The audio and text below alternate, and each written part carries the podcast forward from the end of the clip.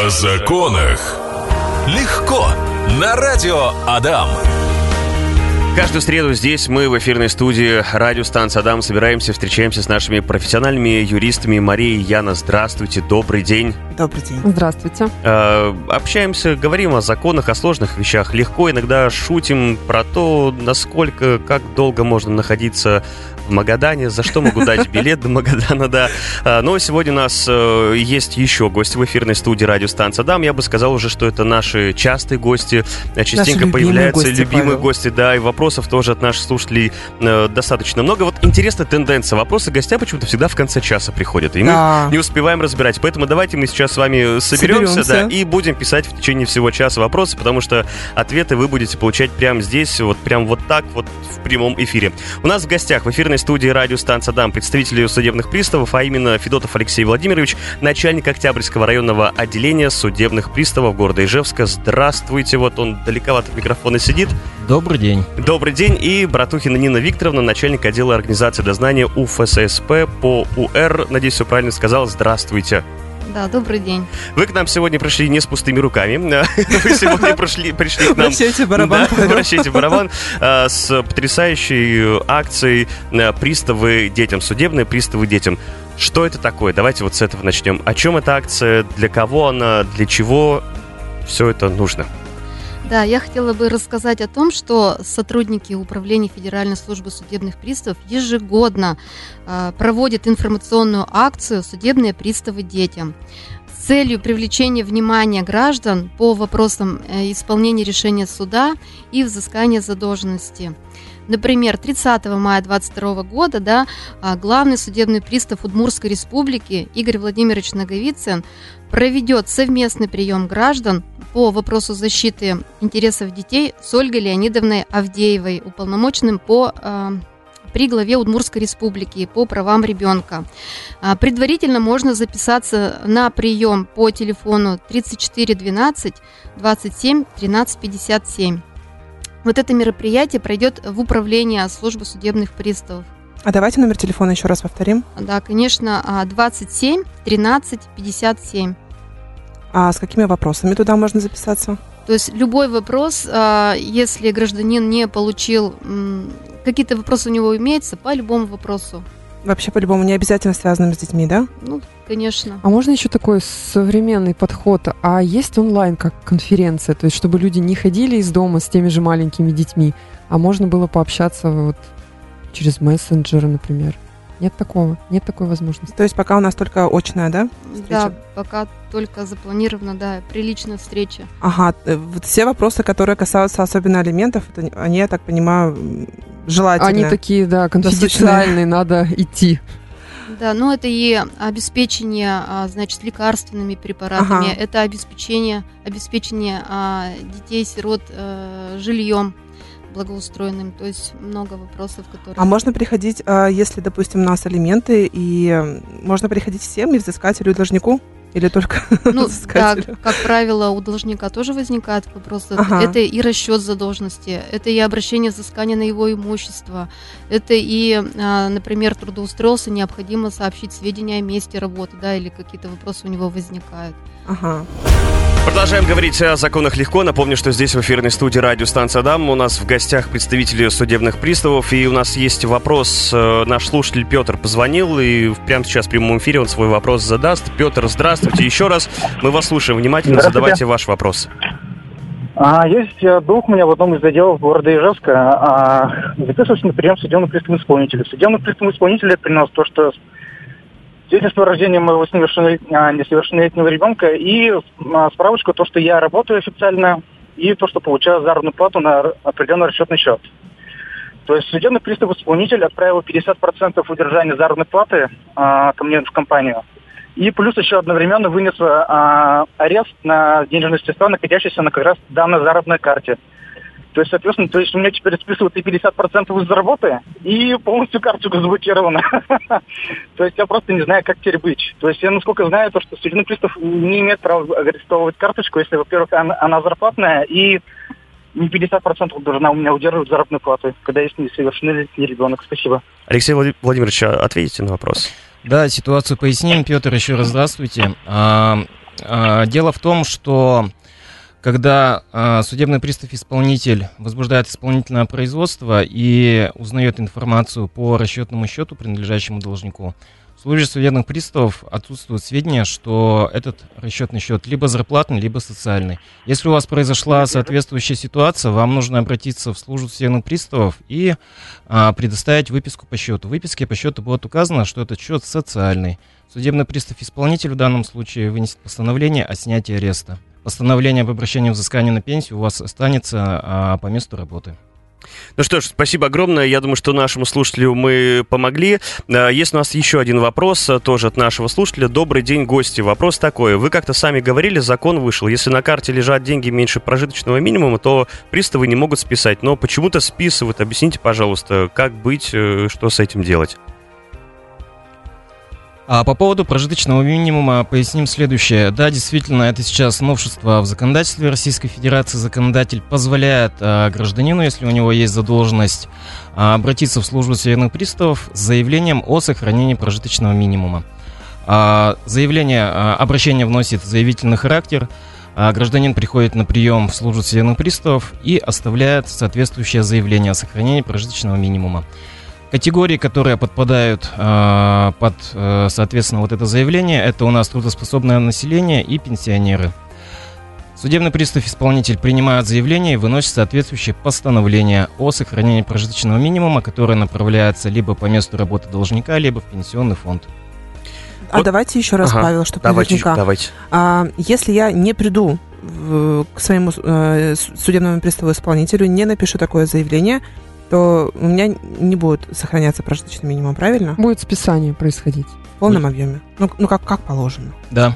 То есть, э, грубо говоря, у меня зарплата там 12 тысяч рублей, и с нее и будут удерживать, удерживать, если я не дойду и не напишу заявление о сохранении прожиточного минимума. Так ведь? Вы правильно понимаете, как я еще раз говорю, это носит у нас заявительный характер. А Гражданин можно... должен подойти в службу приставов, написать соответствующее заявление. А если гражданин отправит письмом конвер... в конверте придет такое заявление. Мы рассматриваем также такое заявление, если оно поступает по почте. Все замечательно. Еще один вариант есть. А, электронной почтой пойдет? Нет, скан, если, допустим, письма будет. А электронной почтой заявления мы тоже принимаем, но здесь есть нюанс. К заявлению должны быть приложены соответствующие Паспортные документы. данные. Паспортные угу. данные соответствующие документы. Размер пенсии, размер заработной платы и так далее. И хотелось бы, наверное, еще для слушателей а, обратить внимание, что те, кто работают неофициально, они не могут такое заявление подавать, правильно ведь? А, вы правильно понимаете, да, потому что нет соответствующей справки с бухгалтерией о размере заработной платы. Вот. Надеюсь, нас услышали. Продолжаем э, разбирать вопросы от наших слушателей. Напомню о том, что 945-045 э, можно все это дело еще и в мессенджеры отправить, и в группе ВКонтакте, в комментариях под специальным постом. Э, вопрос от нашего слушателя. Дело в том, что, говорит, у меня долг был, э, получается, 5000 рублей. У меня арестовали именно кредитную карточку. И вот он просит этот вопрос прокомментировать. Как такое вообще могло э, случиться? И может ли вообще такое происходить? Это нормально, ненормально? А, по этому поводу мы разъясним следующее. А, при аресте счетов у нас, соответственно, могут быть арестованы счета как кредитные, так и ипотечные, так и а, обычные дебетовые счета. Бывают такие случаи, что судебные приставы исполнители накладывают арест на кредитные счета в том числе. К сожалению, обращаются к нам с таким заявлением о снятии ареста с кредитных счетов, но законодателям не предусмотрено и запрещено снимать арест с кредитных счетов. Угу, вот так вот. А, тут же от него следующий вопрос. Вот он говорит, как счета найти для ареста. Это, говорит, очень быстро происходит. А как, говорит, снять вот обвинение, надо идти там идти, писать заявление и так далее. Почему, говорит, э, вот э, арест происходит быстро, а обратная сторона, она очень долгая, муторная, вот такая вот бумажная. Можете как-то этот вопрос тоже прокомментировать? А, я вам расскажу небольшой порядок, как а, служба судебных приставов а, накладывает арест на счета, списывает денежные средства и как впоследствии снимает арест со счета. То есть при возбуждении исполнительного производства служба судебных приставов направляет соответствующие запросы в кредитные организации о наличии счетов у должника при поступлении соответствующих ответов пристав накладывает арест. Стоит отметить, что в настоящее время служба судебных приставов а, с банками, а, с большинством банков заключен электронный документооборот, поэтому постановление при а, вынесении постановления о ареста, они автоматически в электронном виде уходят в банк. происходит списание арест э, счетов. При э, выплате суммы задолженности при окончании исполнительного производства, соответственно, пристав обязан вынести постановление о снятии ареста со счета. Опять же, э, как повторюсь, это у нас электронный документооборот и постановление о снятии ареста уходит в банк. Здесь, э, естественно, могут возникать ситуации, когда банк э, не своевременно возможно, обработает постановление судебного пристава о снятии ареста счетов, и поэтому происходят вот э, такие моменты э, неприятные, в том числе для гражданина, когда э, постановление обрабатывается ну, в течение какого-то определенного времени. Павел, Да. я хотела вам еще, знаете, с какой какой информацией с вами поделиться. А ну-ка. Это я недавно узнала инсайдерская информация, вот про- просто инсайдерская. Т- Никому нельзя говорить, Никому только нельзя между, говорить, между только нами, между да, нами пока никто двумя. не слышит. Ага, так. А, когда а, судебный пристав э, направляет вот запрос э, в кредитной организации, Мгм. Им оказывается, когда отвечают эти кредитные организации, они там не пишут какие-то денежные средства, туда поступают зарплата, например, это пенсия, алименты, еще что-нибудь, или что-нибудь. Поэтому у нас накладываются аресты на все счета. И только потом уже, когда ты ножками сам придешь и скажешь, блин, это моя, я тут там пенсию единственную получаю, например, только тогда уже э, снимут арест. Я, я правильно помню или нет? Я, я обманула, да? Павел, Павел, Это, это, это не у меня надо спрашивать, у нас здесь специалисты сидят. Да, я хотела бы пояснить, что когда судебный пристав выносит постановление об обращении взыскания на денежные средства, он разъясняет банку, да, и прямо указывает в постановлении, что за исключением средств, на которые не может быть обращено взыскание. Вот это у нас предусмотрено 101 статьей, поэтому и ответственность понесет банк, если вдруг арестуют э, денежные средства, там, например, какое-то пособие социальное. то ответственность будет нести за это банк. Ну да, сразу судебный пристав своим Мгм. постановлением возлагает на банк отслеживать, потому что действительно судебный пристав не видит природу этих средств, да, что это за денежные средства, а банк э, этой информацией владеет. А Они всегда предоставляют эту информацию или нет? Ну, чаще всего, да. Угу, хорошо. О законах легко. Продолжаем говорить о законах легко. Здесь в эфирной студии радиостанция Адам. Напомню о том, что у нас в гостях сегодня представители службы судебных приставов. И вот вопрос есть еще один от нашего слушателя. Задолженность по алиментам. Оплата идет регулярно с места работы. Могу ли не ездить каждый месяц на отметку к приставам? Нет на это ни времени, ни возможности. Ну, в данном случае я хочу пояснить, что э, требование судебного пристава, в том числе о явке на прием к судебному приставу, является обязательным для исполнения. Если оно не исполнило и есть не исполнено и есть уважительно и отсутствует уважительная причина, то должник может быть привлечен к административной ответственности. Поэтому уже здесь по договоренности, если действительно он там а, ежемесячно платит элементы, да, там, а, то надо решать непосредственно уже с тем а, судебным приставом, который ведет это производство. А в чем суть вообще этой явки? Ну, у нас должники а, не сообщают о месте работы. То есть Мгм. надо, во-первых, выяснить, а, какие меры приняты к исполнению решения суда, где он проживает, там, да, где... а, ну, вопросов, в общем-то, много, которые необходимы да, для быстрого, полного исполнения решения суда. Поэтому, которые меры не предпринимают, вот они ежемесячно ходят и сообщают, да, мной там, я встал на учет, или я там принял такие-то меры. Для этого и вот а, введено такое требование являться на прием. Мгм. Мария, у вас есть вопросы? У меня всегда есть куча вопросов, Павел. Задавайте. Я бы хотела перейти к моему любимому разделу, к алиментам, поскольку у нас сегодня еще такая вот э, предшествие акции на такой чудесный. хотелось бы узнать, у нас с Яной есть много-много доверителей, когда а, должники по алиментам, ну вот они прям ну, нехорошие люди. Какие меры вообще к ним при- при- принимаются, когда уже четко понятно, что у меня ребенок вот завтра, сегодня умрет уже от голода? Как вы поступаете с такими людьми? Да, давайте я поясню, что в рамках возбужденных исполнительных производств взыскания задолженности по алиментам судебный пристав-исполнитель, необходимо отметить в первую очередь, что применяет весь комплекс мер, чтобы восстановить права ребенка. А к таким мерам относятся прежде всего это наложение ареста на имущество должника. Если у должника выявлены объекты, например, движимое и недвижимое имущество, транспорт, помещение, жилое и нежилое помещение, судебный пристав исполнителя накладывает арест на это имущество. В дальнейшем производит оценку, направляет на принудительную реализацию. Далее, если у должника выявлены расчетные счета, судебный пристав-исполнитель а, выносит постановление об аресте этих счетов. А, далее пристав выносит, выносит а, различного рода запреты на регистрационное действие а, в Росреестр ГИБДД, чтобы должник, соответственно, не мог распоряжаться каким-либо образом использовать а, объекты движимого недвижимого имущества. Наиболее а, такие действенные меры, а, чтобы побудить должника выплачивать задолженность по алиментам, это а, вынесение постановления о запрете ограничения в специальном праве в части водительского удостоверения. А, а, ограничения в праве выезда должника за пределы Российской Федерации и такие уже меры а, административного и уголовного воздействия, как привлечение должника к административной ответственности, это у нас статья есть 5.35 Кодекса об административных правонарушениях, и а, статья 157 Уголовного кодекса Российской Федерации. Это неуплата средств на содержание детей или нетрудоспособных родителей. Вы сказали про водительское удостоверение. Я такого не слышала, Павел, Вот я раньше. тоже сейчас как-то, да, так Как-то я удивилась. Расскажите поподробнее. А если должник а, владеет транспортным средством, у него есть водительское удостоверение, Мгм.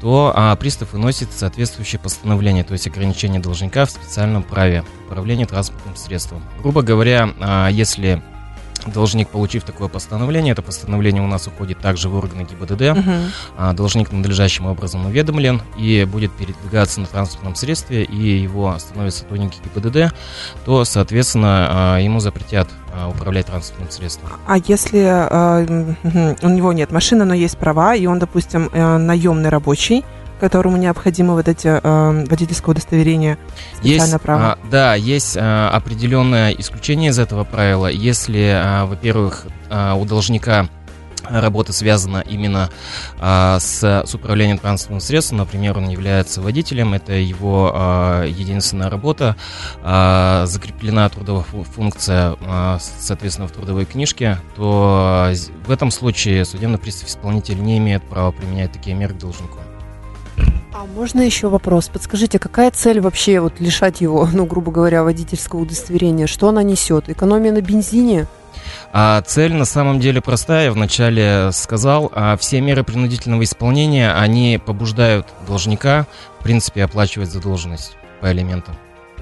Мгм. Я вот еще хотела дополнить, Алексея Владимировича, что а, такие ограничения вводятся, когда у должника имеется задолженность э, свыше 30 тысяч. То есть он Мгм. ничего не делает. И вот одна из, ну, на мой взгляд, эффективная мера как ограничение в спецправе. Приступаем к разбору вопросов от э, наших слушателей. Э, есть тут еще один вопрос. Э, Должник не платит по долгам, э, писала заявление на реализацию недвижимого имущества, но пристав не торопится предпринимать меры. Как повлиять на ускорение э, работы? Вот такой вопрос. А, ну, в этом случае что хочу сказать, что в любом случае, а, если гражданин был на приеме у судебного пристава исполнителя и а, не удовлетворен, например, ответов, ответом не нашел какие-то ответы на свои вопросы, гражданин может всегда обратиться а, в порядке подчиненности к начальнику отделения, либо к заместителю начальника отделения. Будет составлена карточка личного приема, а, детально разобран вопрос и, соответственно, дан ответ. Мгм. Павел, Так, да, можно теперь мой... Наконец-то мой вопрос будет можно? конечно. Я Маша, заносите, давайте, да. А, а, вот мы разобрали в прошлом выходе, что у нас э, разные-разные-разные меры есть, да, к, к должнику, которые применяются. Мгм, мгм. Мне бы хотелось, э, чтобы сделали акцент, чтобы мы прям разобрали по полочкам, что у нас есть... Я опять со своими алиментами, Павел. что у нас есть а, хороший выход для взыскателей. Ам, как получить хоть какое-то хоть хоть что-то от э, какую-то пользу от нашего должника, когда он у нас, допустим, не платит, когда он, у него нет имущества, когда у него вообще все, все мы все, что можно, перепробовали, ничего нет, он еще у нас и пропал. Все, пристав объявляет его в розыск. Вот что потом происходит? Что нам можно сделать? Да, действительно, у нас есть такая категория граждан, должников, которые скрываются от судебного пристава, сведения о их месте нахождения э, не имеется. В этом случае судебный пристав объявляет в розыск, и если результаты э, отсутствуют да, по его розыску, тогда э, в течение года, тогда судебный пристав разъясняет право взыскателю о том, что он может обратиться в суд с заявлением о признании вот этого гражданина безвестно отсутствующим. Мгм. После того, как будет вынесено судебное решение, а, значит, взыскатель получает пенсию да, по потере кормильца. Мгм. Вот Павел не алименты получишь, но хоть, хоть что-нибудь. Да, действительно будут ежемесячно э, получать вот эту пенсию. Мгм. Вот это ли не здорово, Павел? Это ли не здорово, да. Э, Продолжаем, все. Да, Следующий спасибо. вопрос. При разводе выдали исполнительный лист на получение алиментов. Подскажите, пожалуйста, куда его отнести, чтобы получить алименты? Вот такой вопрос. Давайте я, давайте я. Почему Да, бы нет, да? Пожалуйста, отвечайте. Э, Очень часто бывает такое, что доверители к нам с Яной приходят и спрашивают, вот, допустим, а, ребенку уже 19 лет, ну, там, допустим, у них какие-то другие смежные вопросы с э, семейным правом связанные, и за одним они показывают исполнительный лист и говорят, вот ребенку уже 19 лет исполнилось, а исполнительный-то вот как он лежал, так и лежит. Э, Люди его под подушкой хранят иногда, Павел. Так вот не надо делать, так нельзя делать. Где его надо хранить? Его надо хранить у судебного пристава в районном отделении. Обязательно, как только любое решение у нас вынесено, либо там исполнительный лист у вас будет, либо судебный приказ, э, исполнительный лист это такой, ну, такой красивенький, зеленый, такой красивый, разноцветный, ну, вообще очень хорошо выглядит. Его э, дома у вас быть не должно.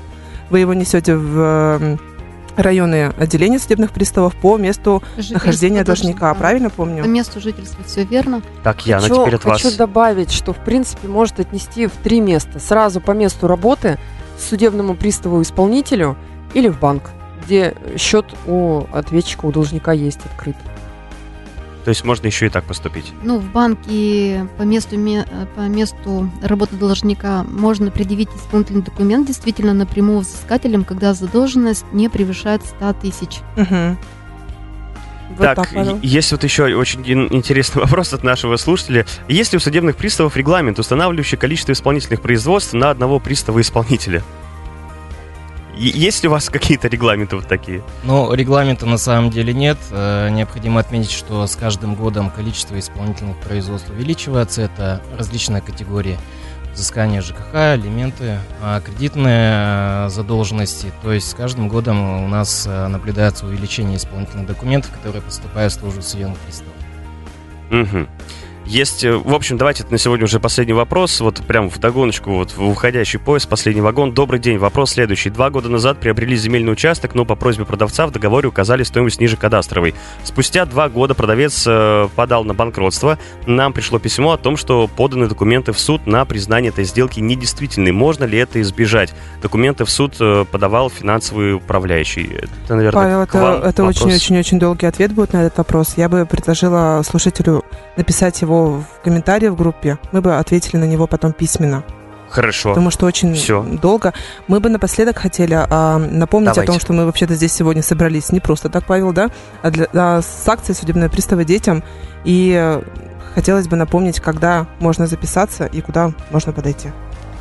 Да, я бы хотела сказать, что 31 мая с 10 до 12 в Управление Федеральной службы судебных приставов по Удмуртской республике, а также во всех районных отделениях судебных приставов пройдет День открытых дверей в преддверии Дня защиты детей.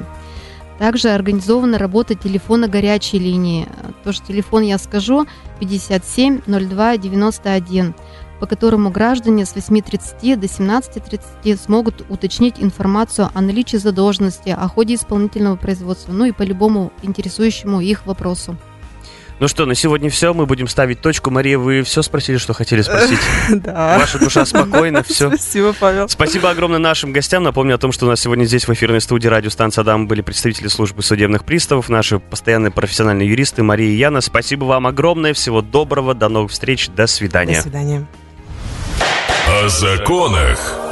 Легко. На радио Адам.